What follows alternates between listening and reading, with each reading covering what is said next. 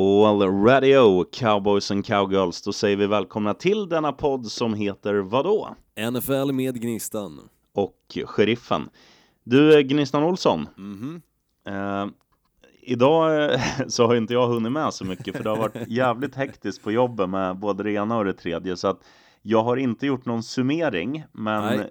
vi- kommer väl ändå komma in på lite vad som har hänt och så här när vi, vi bara gaggar generellt tänker jag. Ja, men det lär vi göra. Även fast jag ser jävligt mycket fram emot varenda vecka till att höra din summering så, så känns det ändå okej att eh, just denna vecka så är det ingen summering med tanke på att jag vet vissa saker som hade nämnts under den där summeringen. Jag vet också att du hade förmodligen retats ganska så mycket med mig.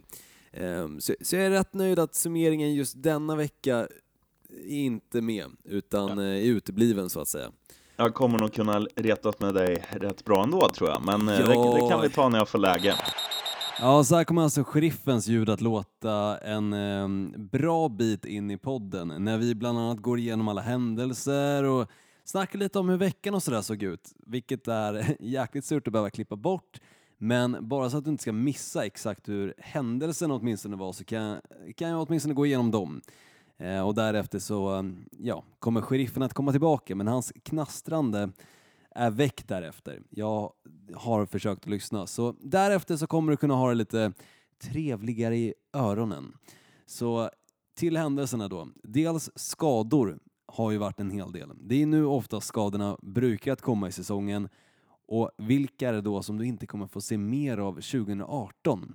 Till exempel Greg Olson, tight end i Carolina Panthers. Han har ju varit skadad lite till och från under säsongen, bland annat i början av säsongen hade han en fotskada. Han är väck resten av säsongen. Samma sak gäller A.J. Green, wide receiver i Cincinnati Bengals. Och sen ett stort tapp för Denver Broncos som ändå haft en chans på slutspelet nu.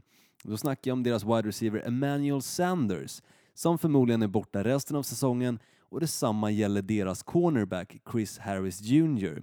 Så exakt hur det kommer påverka Denver Broncos chanser att ta sig till slutspelet kommer vara intressant att se. Sen är det värt att nämna också att Colt McCoy, backup quarterbacken i Washington Redskins, det här laget har inte tur. Även han då har brutit benet, precis som Alex Smith. Och till då vilka som har blivit droppade, alltså vilka måste gå vidare i livet. Och det här är så skönt. Och det här har jag faktiskt inte gjort bara för att jag kommer gå in på en viss person eller ett visst lag heller, att jag har valt att klippa bort sheriffen. Utan det är faktiskt sant, hans ljud fortsätter att låta som det gjorde tidigare. Men Green Bay Packers head coach Mike McCarthy fick ju efter 13 säsonger tacka för sig i Packers och lämna. Han fick alltså sparken efter matchen mot Arizona Cardinals, vilket kanske inte är helt konstigt. Men samtidigt tycker jag så här, om du blickar bara tillbaka på den här säsongen, hur Mike McCarthy har lett Green Bay Packers, så absolut, det har inte varit det bästa. Men sett till hur han har lett Green Bay Packers under sina 13 år då, eller 13 säsonger, så har han ändå gjort ett rätt bra jobb. Nio stycken slutspelsplatser och en Super Bowl, det är ändå värt det att säga att han har gjort någonting positivt för det laget och framförallt så har han gjort mycket positivt även utanför planen också. Så kudos till Mike McCarthy, även om jag faktiskt jublade högt när han fick kicken. Det var han värd efter den här säsongen. Lite tråkigt också för Buffalo Bills wide receiver som förra säsongen blev tradad från Carolina Panthers. Jag snackar om Kelvin Smith. Han blev droppad nu från då Buffalo Bills och det är väl ändå rätt förståeligt för att han har sett mer ut som Des Bryant som bara droppar bollar än vad han gjorde tidigare när han spelade just i Carolina Panthers. Och det största av allt, vilket du förmodligen har ganska stor koll på ändå. Snackar ju såklart om Kareem Hunt, superstjärnan, alltså running backen i Kansas City Chiefs. Han gjorde ju verkligen bort sig i februari. Och du har ju förmodligen sett videon, har du inte gjort det så kan du säkert googla fram den väldigt enkelt. Men han gjorde en dundertabbe, knuffade bland annat en tjej och även sparkade till henne. Och det är inte rätt överhuvudtaget, så därför valde ju då Kansas City Chiefs att sparka honom och droppa honom helt från laget. Också för att han hade då ljugit om själva händelsen i sig och inte berättat alltihopa och jag tror inte Kansas City Chiefs hade någon koll riktigt på heller att det fanns en video. Jag tror NFL kanske hade någon aning om det, polisen visste åtminstone om det, men det är inte någonting som har lett till att det har blivit någon rättegång eller ens en um, polisanmälan på det hela, utan uh, det här är ett beslut som Kansas City Chiefs själva har fattat och också NFL har fattat ett beslut om att åtminstone stänga av honom de sex matcherna, första matcherna då 2019 års säsong. Så exakt vad som kommer hända med Kareem Hunt kommer bli intressant att se, men vi vet ju sedan tidigare att NFL Visst, de gör saker till en början, men sen tillåter de ju att spelarna att komma tillbaka. Vi har ju sett det till exempel med Adrian Peterson, som redan nu också, eller fortfarande nu ska jag säga, är rätt öppen med barnaga och det är ju såklart ingenting som någon borde stödja. Men han får fortfarande alltså spela i Washington Redskins och i NFL fast han är öppen med det. Så jag tror Kareem Hunt fortfarande kommer att komma tillbaka och eh, vilket lag som kommer välja att plocka upp honom kommer att bli intressant och framförallt så kommer det bli intressant om han kommer göra samma blunder som han alltså gjorde då i februari. Tråkigt för fansen i Kansas och tråkigt för alla som har köpt en handtröja också. Jag var så sjukt nära men bestämde mig istället för att köpa en Patrick Mahomes. Annars hade jag nog slängt ut den där Kareem Hunt-tröjan fort som fan. Nog om det. Tillbaka till både mig och sheriffen, för nu kommer hans ljud att fungera. Du, ska vi gå in på ordinarie programpunkter eller har du någon rookie-koll eller något att bjuda på? Nej, men jag, jag har ju ganska mycket alltid innan, innan vi kör liksom avsnitten. Och jag, jag sa det nu innan vi drog igång också, att fan, jag, jag satt bara 15 minuter, men trots 15 minuter så tror jag säkert att jag har fyllt liksom hjärnan med två timmars snack om NFL. Och också lite så, såklart, med tanke på att jag inte var med förra veckan, så har jag ju lite NFL i kroppen och som ligger och bubblar och bara Åh, jag måste ut med det här! Och sen var jag ju Kör då. skitsur också. Eh, jag måste bara säga vad jag gjorde i söndags. Efter matchen, eh, Carolina, jag vill säga, Arizona Cardinals mot Green Bay Packers, slängde jag kontrollen i soffan och ja, stängde av tvn och gick och la mig. Jag, jag var så sur. Och sen började Emil då skriva i gruppen och hetsa. Så jag tror jag satt och skrev i den här, alltså våran grupp då, NFL med Gnistan och Sheriffen på Facebook och var så satans förbannad medan han höll på. Så jag tror jag höll på att skriva typ en timme och var, nej, det, det är nog surare än så har jag inte varit på länge när jag gått och lagt mig. Ehm, Det var svårt att sova. Men eh, Mm. när jag ändå är inne på det ämnet lite grann, vem ser du, sheriffen, eller vad tycker du, eh, rättare sagt, att Green Bay Packers ska satsa på när det kommer till framtida headcoachen? Ska de satsa på en ung coach som till exempel vi har sett funkat väldigt bra med Los Angeles Rams? Eller ska de satsa på en rutinerad coach? Vad behöver det Eh, laget? Jag, jag tycker väl någon mellanting. Alltså, coachen får gärna vara eh, rutinerad med tanke på att Green Bay har ganska många äldre spelare i laget. Eh, så att det måste vara någon som de liksom hyser respekt för. Men samtidigt måste det vara någon som är nytänkande och inte är liksom så här ja men vad ska man säga att han går i samma hjulspår hela tiden utan du måste kunna se att nu funkar det inte för att tittar du på wide receiver-kåren om vi tar bort Devonte Adams som faktiskt har varit ganska duktig i år, det får man ge han. Men i övrigt så är det ingen som har presterat Jo, av Green Bay Packers. jo nej, men nu tycker, du, nu tycker du det är lite för hårt för att deras Ja, rookie. Marquez Valdez Scantlin har ju faktiskt varit duktig. Problemet där är väl lite också att han inte riktigt har fått tillräckligt många med boll, bollar. Och, och det kan man väl säga både i Aaron Rodgers fel, Mike McCarthy och såklart eh, Marquez Valdez Scantlings fel. Men han har ändå gjort det bra och är en ganska bra byggd wide receiver, lång jävel eh, och kan fånga bollar. Eh, så han tror jag ändå kommer vara lite framtiden i Green Bay Packers och också att han då är rookie den här säsongen. Men visst, utöver Men- det så, ja, inte jättemånga ljusglimtar eh, i den där wide receiver-kåren. Och det räcker med att titta på Aaron Rodgers kroppsspråk. Det var ju flera gånger nu mot Arizona Cardinals också där han liksom får stå i fem, ibland 10-15 sekunder och bara stå. För att deras o-line gör jobbet i många fall. Och han, han står där och letar och han letar och han letar. Men det finns ingen wide receiver som han kan ge bollen för att dels deras, alltså jag vet inte om det är de som väljer fel routes eller om de är så slaviskt styrda från Mike McCarthy som säger att nu måste du springa den här routen och som gör de det och, och liksom att motståndarlaget läser sönder dem för att det är väldigt, alltså man ser frustrationen i Aaron Rodgers ögon när han zoomas in efter de här eh, Ja, spelen där han inte ger bollen till någon. Det gör man ju definitivt, men jag ser ju också att Aaron Rodgers inte spelar på samma nivå som han brukar. Han kastar väldigt konstiga bollar ibland och det ser inte bra ut. Det ser absolut inte ut som den Aaron Rodgers som alla håsat upp till att vara den bästa i ligan på alla, den positionen. Alla. En, Gnistan Olsson. Nej, nej, men blickar man på experterna i USA så säger de samma sak. Han är, de har liksom såhär, Aaron Rodgers, bäst i ligan, typ så. Och jag har ju gått med det tåget också, och jag har ju tyckt det också, fram till den här säsongen, för jag har sett en annan Aaron Rodgers, jag har inte sett någon spelarglöd. Han, han, han har liksom ingen vilja längre, han har ingen passion längre. Hans, det känns bara frustrerande.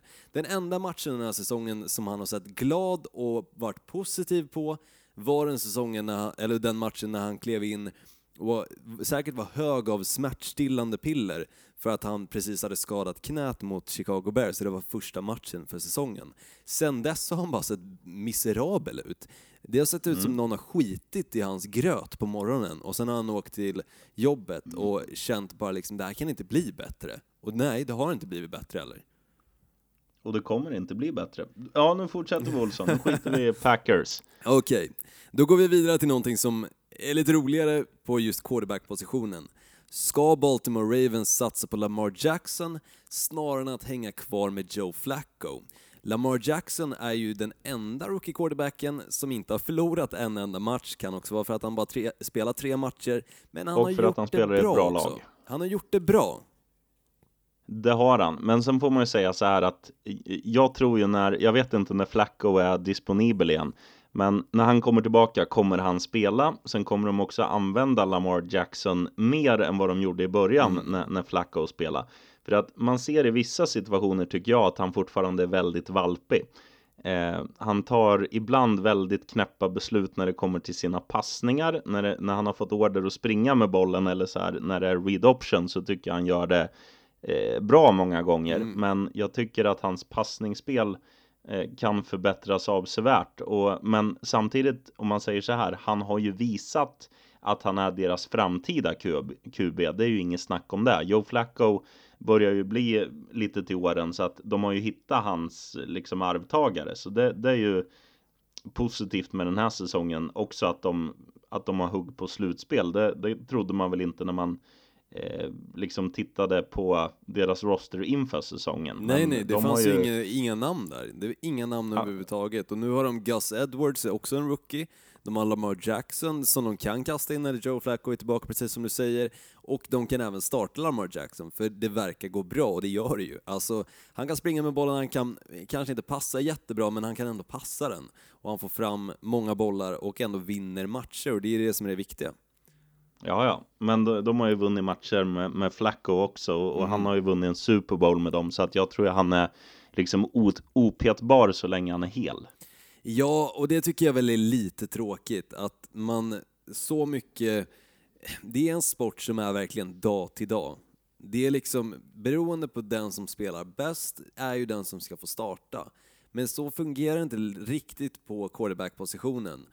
Och det vet vi ju till exempel med just Big Bens då bedrövliga match förra året mot Jacksonville Jaguars. Han passade fyra interceptions. Fick ändå starta veckan efter. Det är skitsamma, för han har vunnit Super Bowls åt Pittsburgh Steelers. Samma sak nu. Joe Flacco har vunnit en Super Bowl för Baltimore Ravens. Nej, då behåller vi honom istället, som är inget i närheten av ett publikfrieri. Alltså, han är så tråkig att kolla på. Och så har man Lamar Jackson där på bänken, som är det, det är liksom to die for när det kommer till fotbollsmässigt. Framförallt då hans read option. När han väljer att springa med bollen så är han rolig att se. Jag vill se mer av honom och jag hoppas att de, de tar beslutet i slutet på säsongen att fimpa Flacco och istället satsa på Jackson. Och så kan Flacco sticka ner till Jacksonville Jaguars istället och ta den positionen och vara tråkig, för där kommer det funka att vara tråkig. Ja det funkar ju Baltimore också för de Ja, vinner ju sina jo. matcher på ett bra försvar. Jag vet, Eh, men jag vill ha ett Baltimore. De har svarta och lila kläder. Det ska, det ska vara lite mer spännande tycker jag. Så, Ja, de, så. är, de har snygga dräkter tycker jag. Mm, faktiskt. Vad Och har du mer Olsson på, av dina, sista. i dina anteckningar? den sista biten då. Ryktena går ju nämligen att Kyle Loletta, quarterbacken i, backup quarterback ska jag säga, i New York Giants, han ska få speltid den här säsongen. Och då känner jag lite, är det rätt val? Jag var inne lite på det tidigare under säsongen att jag tyckte att de borde byta ut Eli Manning mot Kyle Lauletta och ge honom chansen, för det, kan, det kunde inte bli sämre. Men är det rätt val att göra någon gång nu under den här säsongen när ändå faktiskt Giants går bra? Eller ser du hellre Manning säsongen ut? Ah, så här är det ju att eh, i amerikansk idrott handlar det om två saker. Det handlar om att tjäna pengar och det handlar om att gå till slutspel. Det, det spelar ingen roll vilken sport vi snackar. Det är en business och det handlar om att ta, om att ta en slutspelsplats. Mm. Jo, det. Det kommer, Giants, det kommer Giants absolut inte göra i år. Och vad gör de då? Jo, då vill de testa en snubbe för att se inför framtiden att om han får en eller två matcher i år och visar så här, ja men han, han har i alla fall, han har potential. Det stärker ju hans aktier för att få spela mer nästa år eller ta över ja. nästa år eller ta över om två år. Eller så blir det ju det här att, att eh, nej fan, han är ju piss. Vi draftar en QB i år och ger den människan två matcher nästa år och ser om, om chansen tas då. Annars får vi väl gå in Alltså jaga en, en QB som spelar nu och, och plocka in en via trade om du tar en vad vet jag, någon som spelar i ett så här halvdåligt lag. Ta Ryan Tannehill som exempel. Mm. Ja, Ryan Tannehill, han har spelat i ligan i 7-8 år. Vi tar honom och chansar. Han kanske får då lossna i Giants med li lite miljöombyte eller så. Att, man liksom, du måste ge någon chansen. Känna lite på Eh, helt enkelt. Ja, och, Mm. och, um, och det är ju samma som har hänt med Lamar Jackson. Han fick ju i början av säsongen när Joe Flacco var hel, han fick ju absolut inte många snaps, men han fick ju ändå spela Mm, jo, för att visa upp absolut. vad han kan göra.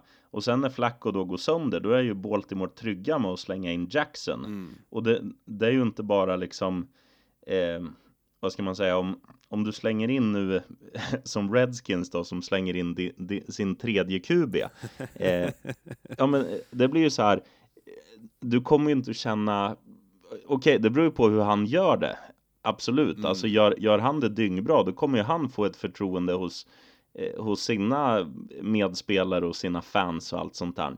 Men, men tittar man på Giants nu då så är ju liksom eh, jag tror ju inte att de blir ledsna om Eli Manning inte skulle starta matcher för att han, de vet ju att hans peak, eller liksom hans bäst före-datum är ju en grön mjölk som har blivit grön även invändigt.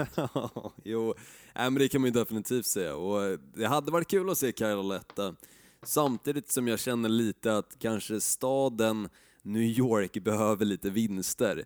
Och av den anledningen så kanske det är bättre att behålla Manning. Även om de får drafta sämre så handlar det ju fortfarande om att spelarna vill säkra sitt kontrakt och då måste de spela bra, därför kan de inte bara sumpa matcher. Och därav så känner jag också lite att ja, de kanske ändå behåller Manning inne och att det kanske är rätt val. Även fast jag tycker att det är bra att känna på Kyle Letta som sagt, så just för att ge staden lite mer, för att just nu är New York sämst i amerikansk fotboll. Ja, men man får ju säga det också att det är ju inte Eli Manning som gör att de vinner matcher utan det är ju Barkley och han är running back och även, även Mm. Odell du Beckham skulle kunna lämna ja. och, och även du skulle kunna lämna bollen till han eller kasta den bak till Old, Old Beckham Jr som gör den avgörande QB-passningen så att Absolut. nej, ge han chansen säger jag. Ja, okej. Ja, ja. Jag, står, jag står bakom det 60% på den. Ehm, Bra Olsson. jag tycker ändå det hade varit kul att se Carol Letta faktiskt. Ska jag gå in på Nu lite går vi in på- rookies? Ja, kör. Ja. Och eh, det är lite tråkigt nu kanske för dig som lyssnar för att vi inte har några programpunkter överhuvudtaget. Men, eh, men det är sånt som händer, eller inte programpunkter, men vi har inga ljudeffekter. Eh, Men det är sånt som händer ibland. Så, sånt får man bara räkna med. Men rookie-kollen då? Det här är faktiskt en helt ny spelare som inte varit med under säsongen och då går vi alltså in i vecka 14 nu. Jag snackar om Dante Pettis, wide receiver i San Francisco 49ers som alltså kniper tredjeplatsen på rookie-kollen med sina fem catches för 128 yards och två touchdowns. Och det är alltså första gången vi ens säger hans namn. Jag hade ingen aning om vem Dante Pettis var innan matchen som var nu i helgen. Nej. Och på andra platsen en spelare som jag däremot har nämnt flertalet gånger. Jag snackar inte om Saquon Barkley, utan jag snackar om Philip Lindsay. 19 touches för 157 rushing yards och två touchdowns. Alltså den här snubben är galen. Och då snackar vi alltså att han klev in i ligan som en undrafted free agent. och Mm, gör det så här bra. Han, han leder ju lite Denver Broncos framåt. Det är ju definitivt inte Case Keenum. Utan det är ju Nej, Philip nej, Lindsay. är det. Och första platsen då, är du kanske lite nyfiken på sheriffen? Vem tror du hamnar där, om du bara får gissa? Jag kan ju säga att det är inte Baker Mayfield den här veckan. Vad menar du med det? Han har ju hur många passningar som helst till fel lag. Ja, just därför. Ja, just därför. Och det hade ju inte den här liran, som alltså spelar Lamar för... Jackson.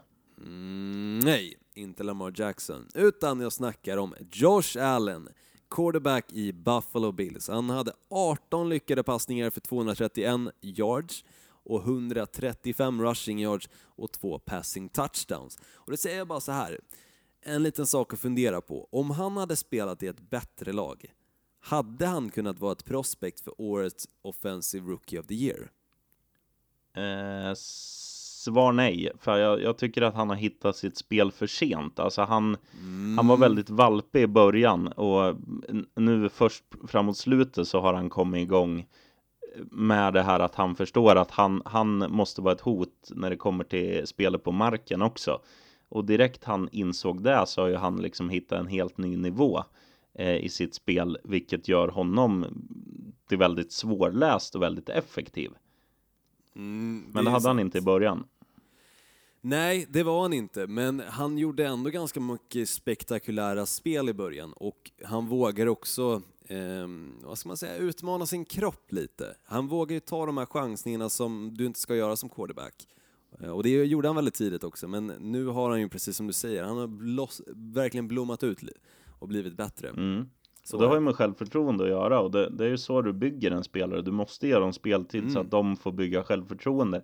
Det är ju samma med Lamar Jackson. Vi säger att Flacco hade gått sönder i vecka två. Ja. Då kanske han hade varit, alltså haft ett snuskigt självförtroende nu om man hade snackat om, om honom på samma nivå som eh, Mahomes med flera. Men sånt vet man ju inte. Det är svårt att bara sitta och spekulera utan det, det är ju Alltså självförtroende är ju en färskvara och du bygger ju självförtroende Alltså det är så Alla människor är olika men, men framförallt tror jag på en, som en ung quarterback så gäller det att komma in och få en bra start och hitta ditt spel och, ju- och just få självförtroende. För om, om du tittar på dem som liksom har varit väldigt upphaussade. Vi tar eh, RG3 som kom fram. Vi tar eh, Colin Kaepernick. Vi tar eh, eh, Johnny Mansell. Alltså det har kommit fram en hel del eh, senaste åren som Mm, definitivt. som, in, som inte har fått den starten. Okej, Kaepernick fick väl den starten, men han fick ju inte den.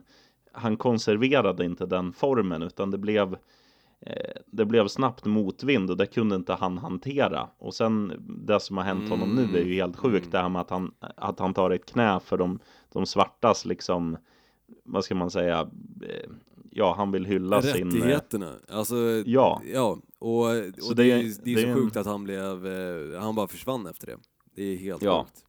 Så han är en jävla fin liksom människa, Mm. men sen, sen kan man ju inte säga detsamma om Johnny Mansell, men hade han fått, Nej. hade Nej. han fått, eh, hade han fått en annan start på sin karriär, att han kanske inte hade spelat i det sämsta laget i mannaminne då, Cleveland Browns den säsongen, utan spelat i ett lag som vinner matcher, då kanske han hade utvecklats till eh, Alltså någon man snackar väldigt gott om Mm, som jag- har jag- framtiden för sig. Jag vet inte, Johnny Manziel känns lite som en typisk fuck-up alltså. Jag, jag tror inte att han, oavsett vilket lag han hade hamnat i, så hade han inte gjort det bättre för sig. Kanske att det hade dröjt något år extra, men han, han osar ju bara fuck-up. Och Ja. nej, han, han var dömd till att misslyckas. Vad säger du sheriffen, ska vi gå in på ordinarie programpunkter? Få höra Det ljudeffekterna. ska vi göra. You're stupid, Gnistan Olsson. What's 9 plus 10? You're stupid, 12.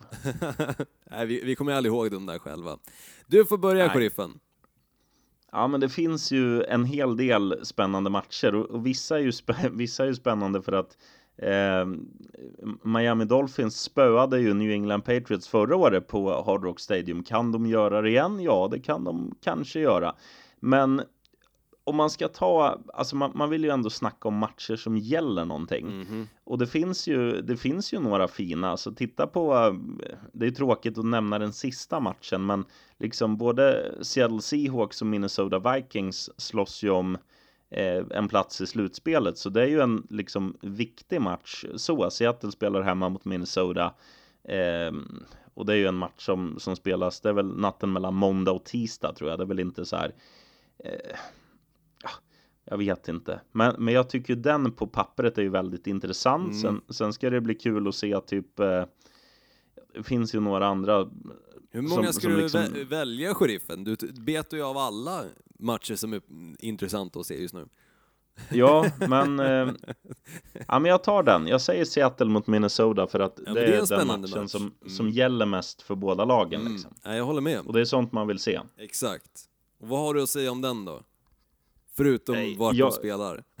jag, är ju, jag är imponerad av Seattle på slutet. Eller de hur? Liksom med, med, ganska mm. små, med ganska små medel och tittar man liksom på deras Tittar man på deras trupp så är det ju inget liksom att hänga julgranen egentligen, men eh, Pete Carroll är en jävligt bra coach, Russell Wilson är en jävligt duktig quarterback och nu senaste matchen, vad lassar de upp på tavlan? Var det 43 poäng? Ja, det var något sånt. Det var ju helt sinnessjukt.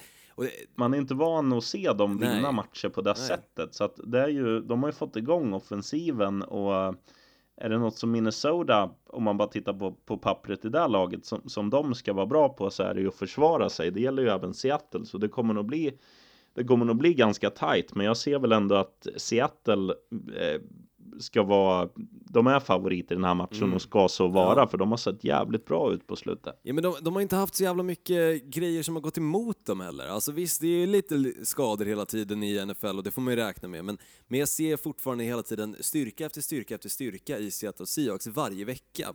Och de mm. växer mm. också som ett lag. Alltså, bara för att gå tillbaka till lite det du nämnde, liksom hänga i julgranen och sånt där. Hade jag fått Seattle Seahawks som lag som julklapp, då hade jag blivit besviken. Hade jag varit liten så hade jag förmodligen sparkat på det där paketet och bara sagt jävla skit! Jag hade inte varit nöjd överhuvudtaget, men hade jag fått dem nu, som de ser mm. ut nu, då hade jag varit jätteglad. Alltså det laget är bra. Och de ja, ja, har absolut. gjort det med så sjukt få medel innan mm. säsongen. Mm. Och jag, jag, skulle säga att det är ett av de lagen som förmodligen är mest underskattade också. Mm. Just nu. För att det är inte många som tror på dem, det är fortfarande liksom folk som är såhär va? Ligger de så bra till? Står de på 7, ja, vad har de nu, 7-5 eller 7, ja precis, 7-5. Va? Det kan ju inte stämma. Jo, det stämmer faktiskt. Seattle Seahawks är faktiskt duktiga den här säsongen och cred till dem för att så såg det inte ut i början. De har lyckats Nej, skapa de... saker under säsongen genom att bara liksom läsa av hur saker och ting har gått och anpassat sig därefter. Det är inte många lag som har lyckats med det. Nej, det är väl de och Houston som liksom har inlett svagt och sen nu eh, Ja, nu känns väldigt potenta. Ja, men verkligen. Och andra lag liksom, det har varit upp och ner, upp och ner och ganska mycket ner också. Men, men just de två lagen har började skit och sen efter det så var det som att ur den skithögen så växte en vacker blomma och bara blomstrade ja, ut. Så.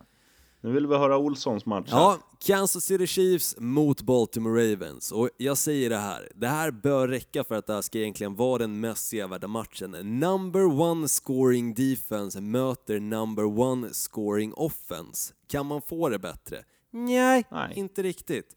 Och antingen så blir det ju vansinnigt mycket poäng i den här matchen, eller så blir det en poängsnål. Då Ravens försvar faktiskt kan vara det laget ett av de första den här säsongen som faktiskt kan stänga ner dem helt och hållet. För att Baltimore mm. Ravens försvar har varit så jäkla bra nu på senaste tiden. Och vi vet ju också att i vissa situationer så kan Patrick Mahomes passa interceptions och passar interceptions mot ett lag som Baltimore Ravens. Då har du det svårt. Då är det jobbigt. Ja, ja, absolut. Och dessutom så är det ju också så att Chiefs försvar släpper ju förbi det mesta. Alltså de släpper in poäng mot Cardinals, Raiders, Rams, alltså allihopa. Oavsett vilket lag det är så släpper de in poäng. Och om Lamar Jackson nu kommer att få starta så tror jag att han kommer att ha jäkligt roligt med både passnings och springspelet. Och jag tror han kommer lyckas bra i springspelet också för att Kansas City Chiefs försvar kan inte tackla heller, så han kommer inte behöva oroa sig jättemycket för att bli skadad när han väl springer med bollen. Och jag vill Nej. se honom springa mycket med bollen också för att det tror jag kan vara lite framgångsreceptet. Nu pratar jag väldigt mycket hypotetiskt om det nu är Lamar Jackson som startar, vilket jag hoppas på. Men det hade varit grymt kul om han får chansen i den här matchen, för att jag tror att han skulle kunna vara den avgörande anledningen till att Baltimore Ravens kanske faktiskt vinner. Nu tror jag dock att med tanke på hur Kansas City Chiefs har spelat så finns ju fortfarande mer chanser till de som vinner. Men oavsett vald, sjukt underhållande match med stjärnspelare som Tyreek Hill, Terrell Suggs, Patrick Mahomes med flera. Helt klart veckans roligaste match. Mm, jag håller med dig. Om vi tittar på skräll då Olsson, mm. eh, som jag inte heller kommer ihåg hur ljudeffekten låter. Shocking, absolutely shocking. Snyggt. Eh, så tror jag, eller jag vet inte om jag tror det, men lite så här. New Orleans Saints har varit en maskin under året. Men det finns ett lag som, som har överglänst dem i, det var säsongens första match som jag inte ute och cyklar. Mm, Tampa, Bay, Tampa Buccaneers. Bay Buccaneers. De vann ju alltså i Mercedes-Benz eh, Superdome i New Orleans och nu spelar de då hemma på arenan som har ett piratskepp. Det är ju så häftigt. Mm, det är coolt. Eh, och är det någonting som, alltså så här är det mycket i sport, att det handlar om att motivera sitt lag. Tampa har väl egentligen ingenting att spela för, men är det någonting som är liksom en morot i den här matchen, det är så här att We can sweep the New Orleans Saints. They probably have a shot at the Super Bowl and we can sweep them. Så kommer det låta in i deras omklädningsrum så ah, de kommer gå ut som alltså, taggade till tänderna. Och New Orleans, om man ska vara krass, de har inte så mycket att spela för. Alltså, de har ju de kan ju vila spelare och bara ladda inför ett slutspel. Så att ja, jag de har ju inte säkrat Bay... slutspelet än. De måste ju säkra Nej, det men, först. Och det här är divisionsmatch. Men ju... Divisionsmatch, sheriffen. Det måste man vinna. Jo men så här är det också att även om de skulle torska i den här veckan och nästa helg så räcker det typ med att vinna en match till så jo, är de dyngklara.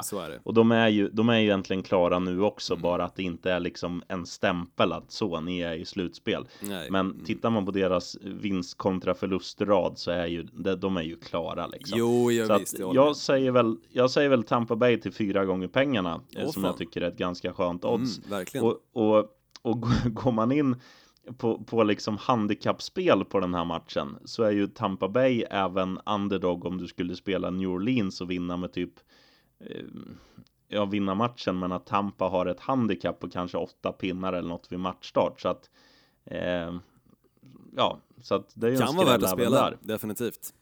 Så Tampa, mm. du då? Ja, jag säger ju så här. Cleveland Browns mot Carolina Panthers. Panthers har ju fastnat i någon jävla dvala och förlorat fyra raka matcher och jag ser faktiskt ingen väg ut ur den dvalan och nu är dessutom Greg Olsen skadad. Men å andra sidan hade ju inte Cleveland sin bästa match mot Texans, men det är ju Texans som faktiskt har nio raka segrar som vi var inne på och deras försvar är ju helt amazing, just Texans. Ja. Men detsamma kan man ju inte riktigt säga om Panthers de ser lite mer ut som Chiefs med sitt försvar och har då inget anfall som gör mer än vad de släpper in. Visst, de har Christian McCaffrey, de har Cam Newton, men bägge de två spelarna är lite vecka till vecka. Christian McCaffrey är mer att förlita sig på än vad Cam Newton är, och därför så tror jag faktiskt att Browns tar denna matchen och kommer ett steg närmare en vinnande säsong och kanske ett steg längre ifrån att jag behöver göra en Cleveland Browns-tatuering. Jag hoppas, hoppas, hoppas. Det hade varit så skönt. Jag hoppas inte, inte, inte. Men annars, förlorar de den här, ja då är det ju kört. Då måste jag boka tatueringstiden. Fan! Mm. Vart sätter du den? Jag kommer sätta den på underarmen. Jag sa armen, Snyggt. så jag måste sätta den på underarmen. Så jag kommer ha en Cleveland Browns tatuering där om de nu förlorar den här matchen. Så det är viktigt för mig att det här är en skräll. Den måste sitta. Oh. Oh.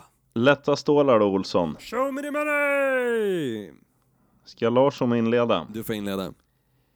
Um, det är också så här, det är ju det är egentligen bara välja och vraka, men eh, vi kan väl ta, vi kan väl ta, jag kan ta Buffalo Bills mot New York Jets. Alltså mm, det, det mm. känns ju, om man säger så här.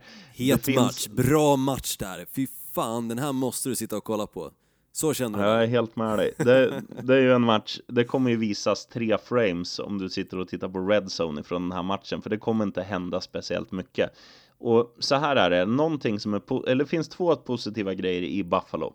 Mm. Det är deras försvar och det är deras quarterback Josh Allen när han har hittat sina fötter, vilket han har gjort nu på slutet. Ja, ja. Så att han kommer ju, han kommer dit med, med stort självförtroende. Försvaret tycker jag har varit ganska bra under hela säsongen Och New York Jets, det känns ju verkligen som att de har, de har struntat i allt senaste veckorna. Ingenting funkar. Nej, nej. Eh, och, och Buffalo är ju så här, vad ska man säga, publiken i Buffalo, den bilden jag har fått i alla fall om man tittar, man har sett dokumentärer om Buffalo Bills och man har sett eh, dokumentärer om liksom deras hockeylag som heter Sabres och så här. Det, det är en stad som inte får uppleva så mycket framgång. Så, men deras fans, deras fans är jävligt fina. De går dit Mm. och supportar sitt lag ändå. Så att det kommer ändå vara som en extra urkraft i ryggen på spelarna. Så jag tror att Buffalo kommer vinna den här matchen och göra det tämligen enkelt. Ja, jag tror också det. Och framgångsreceptet för Buffalo den här säsongen, om man ska säga någonting förutom Josh Allen, är ju när de spelar hemma. Då har de spelat bra. Så eh, det är tufft att komma till Buffalo och det är tufft dessutom att vara ett New York-lag när då Buffalo ses som lillebror verkligen.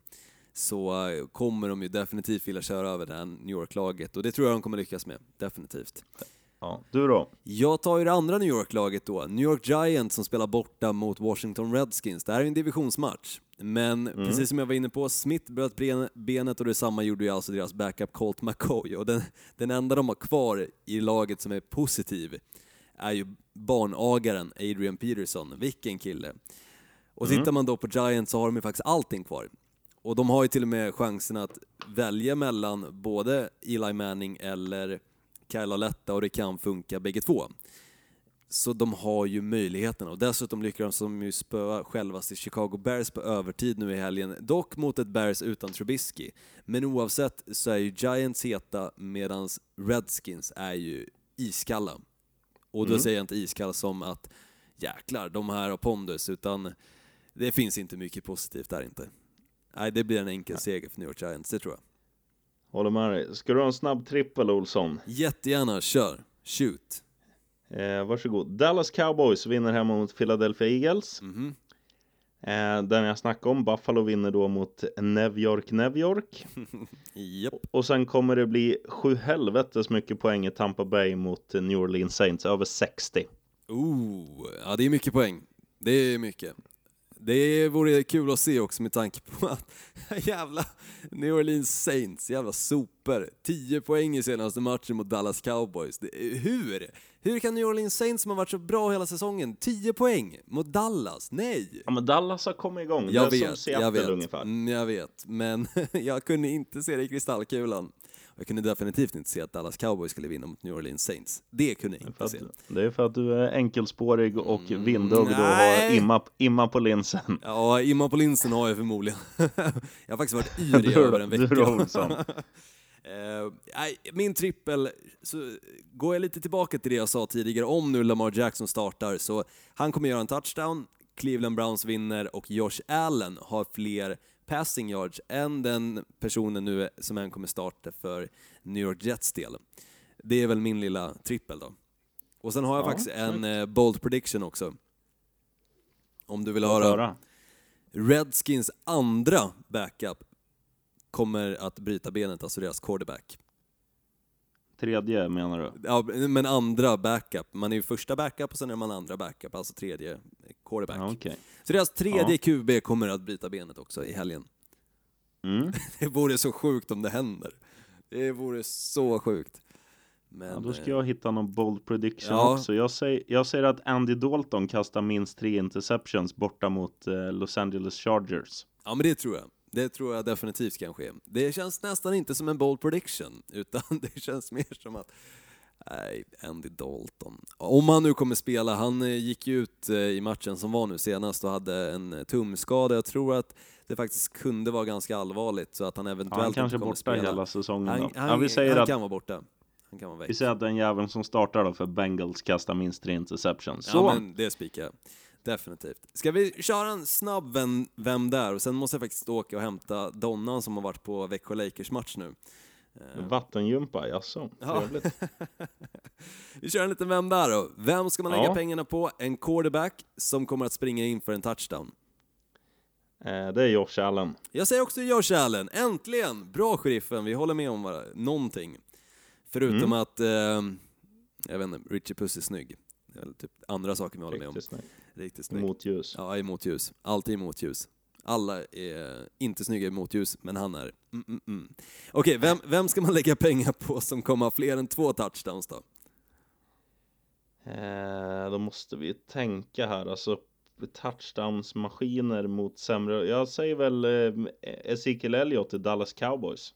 Mm, mm. Den är spännande. Ma- möter Philadelphia. Jag kör en repris på det jag sa, jag tror det var vecka 11 eller vecka 12, nämligen att Nick Chubb kommer göra två touchdowns. De möter ju Carolina Panthers, som jag var inne på, Carolina Panthers försvar är inte riktigt det bästa. Jag tror att Nick Chubb, i, med tanke på också att Baker Mayfield spelar som han gjorde förra matchen, så tror jag att de inte riktigt vågar chansa på honom helt och hållet med passningen, utan kanske ge bollen lite mer till Nick Chubb, Mm. och därför tror jag att han kommer fixa det. Så, Jag tror att till jag då. tappar Vem- mottagningen Olsson. Nej, nu hör jag dig. Ja, okej. Ja, du försvann lite också där. Men vem ska man lägga pengarna på som kommer över 80 yards rushing? Ja, det är väl Barkley i Giants. Mm. Ja, han, han känns rätt given som det är i och för sig. Jag säger... Eh, ska... Ja men var rolig, säg någon annan. Kom igen. Shoot. Ja, vad fan tar vi då då? Ska vi ta ehm... Lamar Miller i Texans? Mm, spännande. Den var faktiskt rätt rolig ändå får jag säga.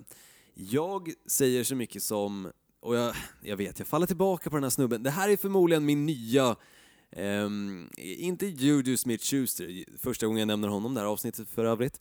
Eh, men inte min nya Juju Smith-Schuster, för han, han ligger varmt om hjärtat, han är en fin människa. Utan kanske min nya Dak Prescott skulle jag säga att Lamar Jackson är. Jag gillar den här snubben mycket och jag säger att han fixar 80 yards rushing över det. Mm. Mm, mm, mm. Millike. Så sheriffen, då måste jag åka och hämta donnan. Ja, hälsa fru Olsson och eh, se till att hon tar av badmössan efter vattengympan. I will. Tack Själv som fan. ut och rasta Och, Roger, hunden. Ja, tack för dig, tack till dig som lyssnar också. Och eh, fan, vi finns på Spotify numera. Det glömde vi säga. Ja, Det är spännande. nej du kommer ihåg det och säga det nu. Ja, jag vet, men vi glömde säga det tidigare menar jag. Nu kanske folk när men- jag har sagt ah, nu måste jag hämta donnan, stänger av. Nej, Ehm, folk lyssnar vet du. Ja, folk lyssnar till slutet för att de förmodligen ligger och sover. Ehm, Så Nej, det är alltid är, man är positivt. för... Jag är i alla fall så, jag är alldeles för slö för att ta upp mobilen Ja, när någon jävel säger nu ska vi runda av, utan Mm. den får ligga i fickan och skvalpa tills det är klart. Det är bra. Men eh, bra jobbat Olsson och eh, du får swisha den där 500 när du, när du får Mm. feeling eller vi när kan du får göra lön. så här, Vi kan göra så här. Under juldagarna så kommer jag vara uppe i Stockholm. Vi kan köra podden på plats då, så får du en 500 i handen medan vi kör podden. Eller ska jag swisha? Du får välja själv. Men Ja. eh, Nej, du är skön så. vi kan köra det på plats så att det blir en fysisk överlämning.